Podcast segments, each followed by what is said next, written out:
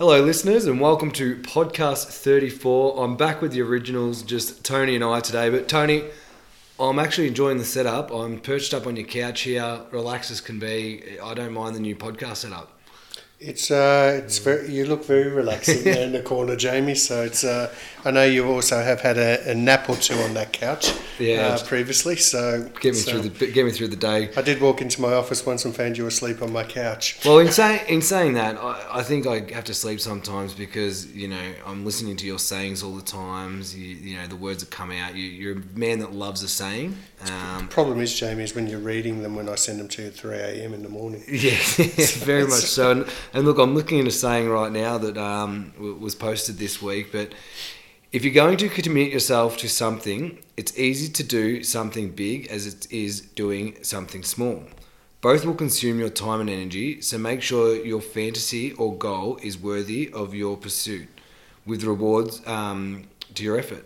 Now, we're going to talk about this today. Rewards that are commensurate to your effort, yes. Oh, sorry, I've missed a word there. But okay, I know my sayings off by heart. Very much so. But we're going to talk about this, but what we're still going to talk about is setting those goals and also sometimes the failure that comes with it and how that sometimes we don't reach those goals, but looking back on them, how we're able to analyse that goal and what we can do there. So I'll pass it over to you, but why do you like this saying so much? Well, it's my saying. Yep. So it's, but I think in general, it's a case of that if you're going to put 100% effort into something, you might as well make it worthwhile, because if you're spending the same amount of time and effort, and we'll say in business as an example, to try and achieve a goal, and it's a small goal and the reward of it is 50 grand, but you could have put in that time and effort and energy into something where the reward is $1 million. It's why would you be putting in so much effort to just earn that 50 grand? So based on that, what I say is that I will give my full 100% commitment to everything I do, but I want the reward to be commensurate with the effort that I put in. So maybe I just value my effort a lot more than, say, what some other people or other advisors might value their effort, or I might value my time that bit more in achieving those goals. So basically, for me, everything's about plan big, do big and build big. It's I definitely know that. I think sometimes I'm starting to go grey. Ask my partner about that, but it might be you sending me a bit grey, I think. That's okay. It's my pleasure. But no, I guess... Hey, Jamie, let's face it. When you came and spoke to me about working here, I told you what was going to happen and I said, here's what we're going to do, and they were grand plans in a discussion we had in the front room of my old house. Yeah, definitely. And look... Now you're sitting on the couch in my office. But we've had, I guess, the goals you did set out, and that's how I actually come to work here. You sort of put those goals on the table for me and said, look, this is what I'm going to do. You can become a part of it, and I was more than happy to jump on board. So, but I guess with some of the goals that we set, we haven't always met timelines and targets, and sometimes we don't reach those goals, but we keep setting them and we keep resetting them. Yeah, it's interesting. If all the goals that you actually set, if you actually plan for them properly and build them properly, so I'm not just talking a fantasy here. Yeah. I'm not talking a dream. I'm actually talking about setting a concrete goal with a deadline, with a budget. With time reviews, as you know, we have a mantra in here, and that is that we discuss, we decide, we implement, and we measure. And basically, so if we discuss something, we decide we're going to do it, we implement and put it in place, and then we measure it. We measure it on a weekly basis sometimes, depending on where we're at. So the basis that I see is that when you're actually going and building that, it sometimes fails. So for example, our digital automated recurring evergreen scalable principle in here as well, DARES, that we run this business by, it's for my liking, it's probably taken me several months longer than what I would like to see where it's at. But where we're at is so much better than where we were at. So in buying these new businesses, we can actually service those businesses rather than just buying them. Well, and I think when you're talking about the technology side of things, we know there's a goal, we know we can reach it, but there's external things that are holding us up from reaching those. Oh, absolutely. And these are some of the, just getting agreements signed sometimes can be, that was 4 months, which should have been 1 week. Yeah. In my the way I look at things, if I decide on it, well, then why can't I have it? So, but we fail in goals. There is, the amount of people who fail in reaching their goals. Ask any sportsman, So it's I sometimes, and you love your sport and things like that, but I sometimes wonder why people say, our goal this year is to make the finals. Well, isn't your goal to win the grand final? Yeah, you're all in it for one reason, is to win. That's right, or my goal is to make the Olympics. Why isn't your goal to win a gold medal in the Olympics? Why put in all that effort, that 100% effort to make the Olympics? Because then you've achieved your goal. And 6 months later when you're at the Olympics, are you giving it your full commitment? The amount of athletes, especially Australian athletes, who fail in the Olympics, they don't even do a PB in their event. And you know what, so sometimes you might not make the final, but wouldn't you be dying trying to? Wouldn't you actually be in there? If you've worked that hard to make the Olympics, wouldn't you be working even harder to actually at least post a PB to give yourself a chance? So I think that's the difference in the culture. If you have a look at the American sporting culture, they're there to win. They're not there to get, they call second place first loser. So it's so they're not there to actually win a silver medal. They're there to get a gold medal. Yeah. And that's where I think the thing is that when you dream big, you actually go out there and you continually strive to actually achieve that. And everyone fails. If you didn't fail in goals, in putting things in place in goals, everyone would be doing it. Yeah, well, we were having a discussion before we started this podcast, but I thought a great point you made was the triathlete and the Ironman. So So, well, an Ironman's for those of you who don't know the Ironman triathlon, it's a 3.8 kilometre swim, 180 kilometre bike ride and 42 kilometre run, all has to be done in under 17 hours on the same day. It's a hell of a feat, so sometimes people think, 3.8 kilometres, that doesn't seem long. Jump in a pool and give it a shot. And so there you go. So it's or 180k bike ride. I could probably do that. You could, but in the time distance. So what we were talking about was a guy that I used to coach. An Ironman triathlon is an interesting one. He came to me because Ironman Melbourne was coming out in 2012 and he said, Tony, would you be able to coach me? I'd like to do an Ironman. I said, okay, what's your history? And he said, well, I've done 3 sprint races, which are 500 metres, swims, 20k bike ride, 5k runs. I said, okay, so what's your training like? Well, not really much at the moment. So he certainly had some talent. Yeah. So I said, okay, so what's your thought process on this? And usually someone in that position, their thought process is, I just want to finish. Which, don't get me wrong, is an amazing accomplishment. Not too many people can actually state that they've accomplished and finished an Ironman. But he turned around and he said, well, my goal is to do sub 10 hours, which for a good age group athlete, that is, really up there. That's top athlete level for an age grouper. Especially someone who doesn't necessarily have the experience. So we had 8 months on that, and I remember taking him out on his first bike ride. It was about 40k, and geez, I reckon he consumed about 3,000 calories in that 40k. He was just exhausted, and I thought, we've got a long way to go here. So was he wanted to break 10 hours. He ended up coming in, I think it was about 10 hours 38. He actually did really well, compared to where he was 8 months ago. So the question is, did he fail? Yeah. He failed in reaching that goal of breaking 10 hours. But he did 10 hours 38, which is an exceptional time. He finished, secondly.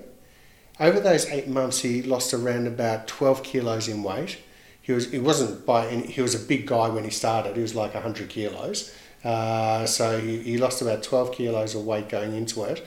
He performed really well. His self-esteem went through the roof. All these amazing things were happening for him. He didn't achieve his big goal. We're talking a huge goal. Yeah. But boy, did he achieve something great in his life. So you can't say he failed in that. Now, I do know about 2 years later, he ended up doing around about 9 hours 24, I think, up in Cairns. So he did beat that. But that's when we're talking about analysing the goal and taking time to look back and say, okay, what do we do right? What do we do wrong? Where can we improve? Absolutely. And I think that's the key, is that, let's say, for example, it was, if you take him as the example, you know, we could sit down and analyse what went wrong. And to be honest with you, he did everything right. Yeah. Not much went wrong. He just didn't have it in his legs, and the years and years of build-up in his legs.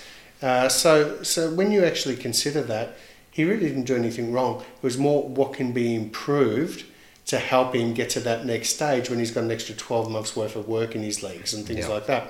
If we take it from a business perspective, and that is that, yeah, you can fail in achieving a goal, but you know, and let's say it was a failure, but there's three sort of forms, going back to that triathlon analogy or Ironman analogy that I could use.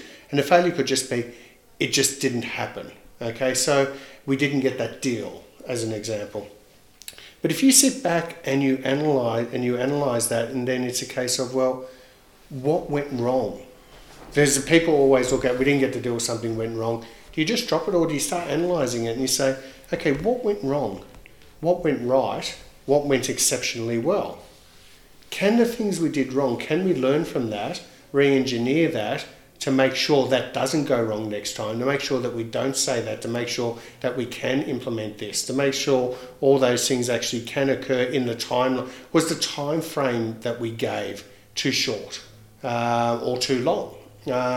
What resources didn't we have? Can we outsource those? Can we bring them in? Is it worthwhile hiring somebody, you know, on 100 grand to do that in house rather than outsourcing it? So these are all the things. And when you sit down and analyse it all, if all of these things are now in place because we've learnt from those mistakes, is it then worthwhile pursuing? And I would suggest that if it was worthwhile pursuing in the first place, it's going to be worthwhile pursuing this time, especially when we know what went wrong and what we can do to fix that. Or there's the other scenario of, you know as well as I do, and my patience level sometimes can be limited. Limited, yes. Is that a fair word? We can definitely use that word, limited. Yeah, and sometimes that's because of, you know, once I make a decision, well, why can't we have it tomorrow? Yeah. But sometimes, you know, things have to be pushed out, and that time frame might be 12 months. Well, I guess for us, we had certain goals, but it has been pushed out that 12 months, and that comes to I guess changes in the industry and getting our technology up to where we wanted it. So we sort of, I guess, when we had that stretch goal, we sort of, When we've analysed it, we've looked at it, and then we've sort of made the decision, okay, well, we need to improve these things to make sure that we can get there. And on top of that as well, it's, you know, we're still in a better position today than what we were 12 months ago. Yeah. So it's not as if the whole thing has just taken too long and it's failed. We're in a far better position today than we were 12 months ago. We've had groups say no to us. We've had things like that. And it doesn't mean you give up. No. We just look at what's the alternative. So I guess with that, let's talk about clients then. So they're going to come in and they have goals, and it's a big part of the process is going through their goals. You know, we don't fail with our clients' goals ever. But, you know, something may happen in their lives and it might change that goal, or they might not quite achieve it as, you know, unexpected events happen and things like that. So how do you work that with clients? Well, I think from a personal planning perspective is the first thing they actually have to do is, do they have a goal, and why do they actually have that goal? And yes, I think a lot of them just have no idea, do they? No, so even when they say, oh, I'm here to talk about my retirement, you know, how much money can I live off? You know, so the best time to start planning for your retirement is on your first day of work. Yeah. You know, so it's, but just because it's so far off doesn't mean that it can't be something planned for. Now, we're lucky in this country because we have a compulsory system that helps us plan for our retirement. But then what is the safety nets that have to be put in place in the event of something occurring, in the event of your partner, you know, suffering a major trauma, or somebody dying in the family, or, you know, what happens if you get an inheritance and, you know, having things not set up correctly and it goes all over the place and pear-shaped, or you pay taxes which are unnecessary. So sometimes our job is to help clients identify what their goals are. Yeah. Or in the case of, you know, recently a couple of divorced females that have come in, you know, they've got good money backing them, but they've never had to run the household budgets before. So, you know, all of a sudden, what is the week? We don't know how much bills we pay. What am I going to have money all of a sudden? So what are they've been forced to actually come on and make these changes and actually start making goals. Yeah. And what they actually want to achieve. So sometimes you're forced into a position, which isn't nice, but the outcome of it could actually be quite good. Yeah, I guess sometimes it's going back to that, you know, sitting down, analysing and reviewing.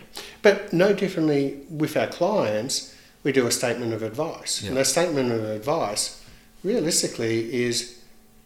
It's 60 pages or 70 pages, but plus. Yeah, but the basis behind it is that here's what your goals are, and here's what we're going to do to help you achieve them, and here's how we're going to ensure that if there's any roadblocks along the way, what we can do to overcome. Roadblocks can be just changes in market conditions. It doesn't have to be, you know, death or something like that. Yeah. It can just be changes in taxation. You know, the amount of self-funded retirees of self-managed super funds who were going into mad panics prior to the last election. If Labor had got in, we're going to lose $20,000 or $30,000 worth of income, all of a sudden be earning less with interest rates less than what they would have been getting on the age pension. We've got too much assets to be able to earn an income, so actually have to take risks to invest in the share market to be able to get a decent rate of return, which the market's really expensive. Are they doing it at the right time?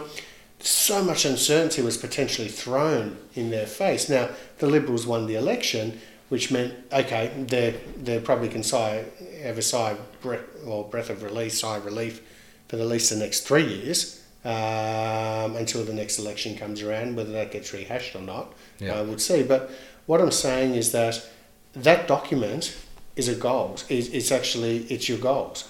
And no differently in business, you know, we have an overall vision for Kofkin Bond, and that goal is audaciously large and big. But at the same time, it'll be hit. You know, it's 10 years. It's a rolling 10-year strategy paper that we do, and the reason why it's rolling and it's not set in concrete is because things change. Yeah. 4 years ago, when you joined me, we weren't talking about putting all this money into IT. No. I don't think that was written down in any goals anywhere, or the strategy. We you know, 4 years ago when you joined me, we didn't think we'd hire Willard, did we?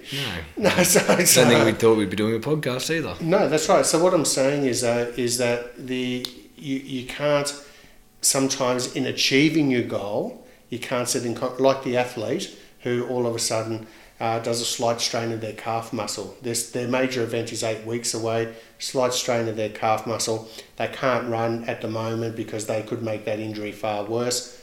But what are the alternatives?